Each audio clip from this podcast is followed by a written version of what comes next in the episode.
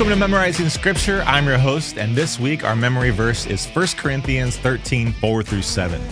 We're wrapping it up today, and we're going to be talking about some application on how to love. Before we do that, let's jump into our memory verse 1 Corinthians 13 4 through 7. Here we go, and it says, Love is patient and kind. Love does not envy or boast. It is not arrogant or rude. It does not insist on its own way. It is not irritable or resentful. It does not rejoice at wrongdoing, but rejoices with the truth. Love bears all things, believes all things, hopes all things, endures all things. Okay, so if you memorize that this week, great job. We're going to talk about application, like I said, and we're going to focus on a little bit of the last line first. Love bears all things, believes all things, hopes all things, endures all things. And yesterday I used the NIV translation. I just want to read that as well. The NIV translation says, It always protects, always trusts, always hopes, always perseveres. I think that gives just an additional picture of what Paul is talking about here through protecting, trusting, hoping, believing, enduring, bearing other burdens. But the main point here that I want to focus on is always or all things. And that's difficult to always do that, to have love always be present in our lives. But that's what God does, right? He always loves us through different ways and different experiences. And God gives us so much love every single day, and He wants us to also love others and, and love Himself. We learned that again last week, 1 John 4 7 through 8. God wants us to love one another, and love comes from God. And I understand that it's not simple when you play this out in life, but honestly, if you learn to love as we've discussed this week, you'll see your life change dramatically. You know, if you become more patient and kind, people will notice. People will notice. Um, whether you already have that disposition or not, if you continue to be more kind and more patient, people are going to notice.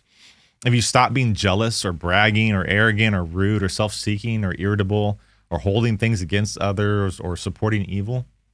Those things if you if you if you stop doing those things but you end up loving the truth man it's going to change your family. It's going to change your friendships. Those are going to be strengthened. Your coworkers are going to know the different uh, difference in you. And god's going to continue to bless that. I mean your life is it's going to be stress free not stress free i shouldn't say that. It's going to be less stressful um, because you're going to have that peace with god. You're going to i mean god's love is is reigning through you and by definition, God's um, love is perfected when we exhibit that. But how do we know how much when's enough enough? Because sometimes it can be exhausting. How do we know when we've le- reached our loving potential? Well, in 1 Thessalonians 4 9 through 12, Paul says, Now concerning brotherly love, you have no need for anyone to write to you which is super encouraging. Just stopping right there. Paul's writing saying, "Hey, you guys, uh, now uh, about the topic of brotherly love, no one needs to write to you about that. You, you're already doing that." And he continues by saying, "For you yourselves have been taught by God to love one another." And that's amazing. Wow, like God taught you to love one another. We we we are growing and what that looks like, and no one needs to write to you. And and he says also in verse 10, for that indeed is what you are doing to all the brothers throughout Macedonia. So wow, the, just right there, the reputation. So if we're already loving people and we have that love from God, He's saying, you don't need to be taught anymore. You know what that is from God. That you know what that love is. You know how to love others. That's what you're doing, and that's your reputation throughout all Macedonia. People know you because of your love. But then here's here's the kicker right after this. He says, "But we urge you, brothers, to do this more and more." What? We're already doing this so much, and you want us to do it more and more and more and more. Oh man, that's difficult. How how do I keep loving people? How do I keep being slow to anger and and keep being patient and and kind and useful to others? Well, that that's going to flow from God, and He's going to give you the power to do that through the Holy Spirit. And so that that was really encouraging to me that okay, if I if I'm loving other people And man, it's exhausting. It can be really, especially when you apply that to to young kids. The the phase that I'm in in life right now, I love my kids, and I don't regret any moment with them. It's super fun and it's super loving, but there are times where I am just spent because love is, you know, that kindness being useful to others. It, it can take energy. We need and we need to put others first. And so how how do we do that? How can we serve others and love others? Well, you first need to pursue patience and kindness like it says, but you also need to say no to the desires that keep you from loving God and loving people. So we have to learn to say no. We have to learn to say no to social media scrolling and losing ourselves for an hour because we wish we were doing whatever our friends were doing. We have to say no to that extra coffee or that extra expense just for ourselves and start pushing toward giving like you know buy something for a spouse or a friend you know buy a gift card or write a thank you note to someone. We ha- we have to start saying no to the phrase i deserve this. Maybe you're came out of a bad breakup and you're like i deserve what i need to do to get over this. I deserve this you know stop thinking about yourself in that like these things happen you know and it's really difficult but the more we think about that phrase, I deserve this. I worked really hard. I deserve this or whatever. That's a that's a self inward thinking mentality. Start saying no to I wish I had. Man, I would only be so good if I if I wish I had this, you know, especially even for this podcast. Man, I wish I had so many people following this and and it would help so many people and so God, I I need no, like I that's part of jealousy. Stop saying I wish I had this or a car or a job or the grass is always greener kind of thought. Say no to to people need to change for me to be happy. I don't think we say that phrase out loud, but inside, like we say, man, you need to change for me to feel better. Like, could you just stop doing what you're doing? could you just stop being you? Could you change? And then I'll be happy. Because you're really, really irritating me. We need to say no to crude work jokes to not discuss in in vile language or wicked language or um, you know tearing down other people's reputation you know not being a part of crude talk is what i'm saying. We need to say no to that. We need to, check ourselves and try to build others up. We need to say no to the temptation of showing off or or tooting our own horn worrying about how others look at us in that way.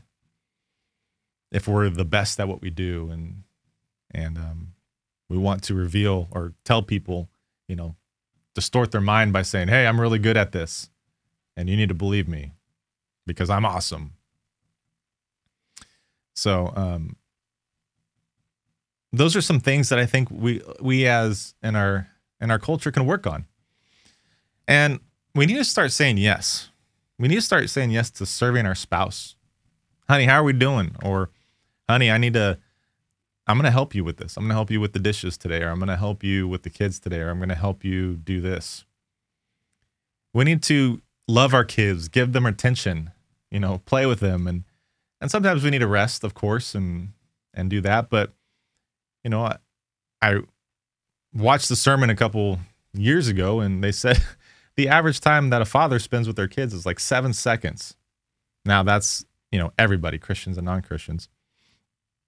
But I was just blown away by that stat. You know, dads leave early, they get home late, they work a lot. They're focused on themselves and and how much they want to progress in this life. And they're not focused on others. You can say yes to calling a friend. Not just to like just because they're in need, but just call a friend say, "Hey, you know, dude, I, I'm just praying for you. I'm thinking of you. I just want to let you know that." You know, or or text message. You can ask the church how to get involved, how to help. You can get involved in other people's lives too as you're growing with people at your church and saying, hey, like, I just want to go to coffee or I just want to go to lunch or I want to go play a round of golf or I want to do this.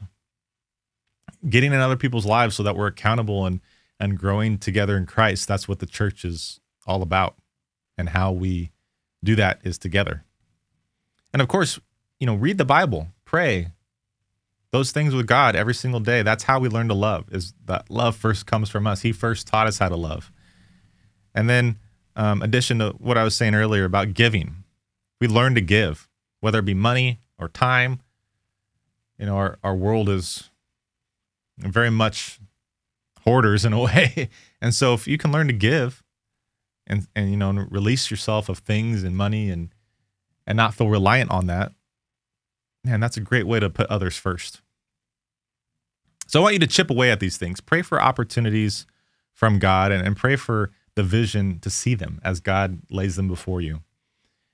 Because they don't always come and and we get in this cyclical routine every single week. And routine is great, but when the routine is feels wandering or purposeless, um, that could really weigh on us, and we we we snowball sometimes into sin, where it starts off small and, and then all of a sudden we're not exhibiting these things that Paul is talking about: and patience, kindness, rejoicing in the truth.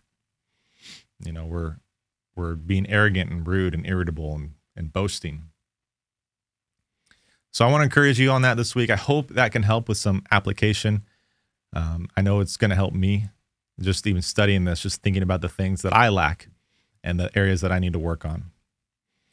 So if you haven't memorized this, I'd continue to repeat it and and listen to some of these podcasts because I, I believe there's some really great things that people said out there that I've gathered and and put to put in these podcasts. I just want to encourage you to do that and continue to put it on note cards or put it on your phone background or recite it out loud again with our 15 to 20 second verse episode that we share at the beginning of the week. And if you wish to contact me, if you got a story about this, um, about love and loving people, or, or if you have a comment or a question, you can email me at ideamailbag at gmail.com. That's ideamailbag at gmail.com. And remember to like and comment and subscribe, rate, review on wherever you listen to this podcast. It takes about 10 seconds to do that at the most, maybe um, maybe a little longer, but it truly impacts our show. It helps us get the reach out there. So I'd encourage you to do that. I'd appreciate it very much. And we're going to say our memory verse one more time, just all the way through, and we're going to wrap it up for today. So here we go. It's 1 Corinthians 13, 4 through 7. Love is patient and kind. Love does not envy or boast. It is not arrogant or rude. It does not insist on its own way. It is not irritable or resentful. It does not rejoice at wrongdoings, but rejoices with the truth. Love bears all things, believes all things, hopes all things, and endures all things. All right, amazing work this week, everyone. I hope that really helps you guys. And until next time, continue to put on the mind of Christ.